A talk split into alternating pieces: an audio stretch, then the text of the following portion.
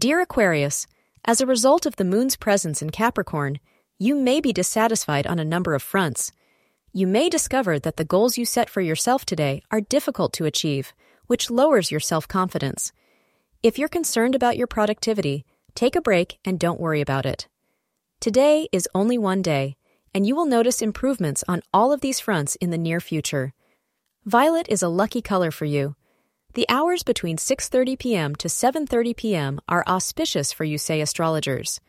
Today, there may be an argument or two between you two lovebirds, mostly because you feel your beloved needs to control and dominate you.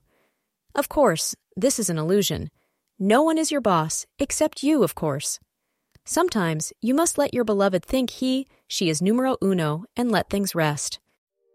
Thank you for being part of today's horoscope forecast. Your feedback is important for us to improve and provide better insights.